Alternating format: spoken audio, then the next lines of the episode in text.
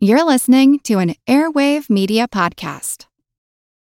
Without the ones like you, who work tirelessly to keep things running, everything would suddenly stop. Hospitals, factories, schools, and power plants, they all depend on you.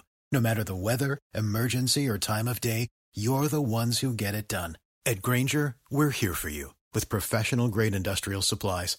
Count on real time product availability and fast delivery. Call clickgrainger.com or just stop by. Grainger for the ones who get it done.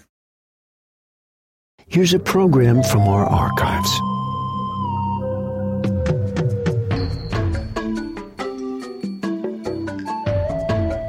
In honor of Earth Day, we're featuring sounds from the rainforests of Papua New Guinea and excerpts from an interview with Denis Hayes, chairman of Earth Day 1990.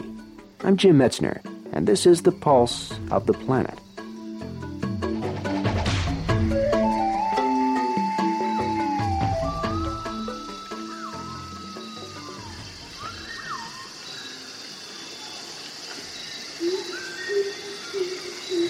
Earth Day 1990 is being constructed to launch the 1990s as the green decade, the decade within which we overcome some of the major environmental problems now facing the planet.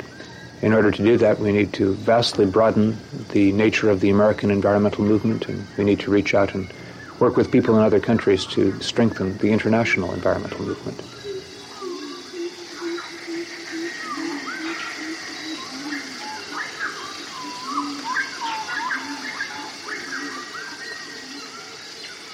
We will have people doing things in at least 90% of the countries around the world.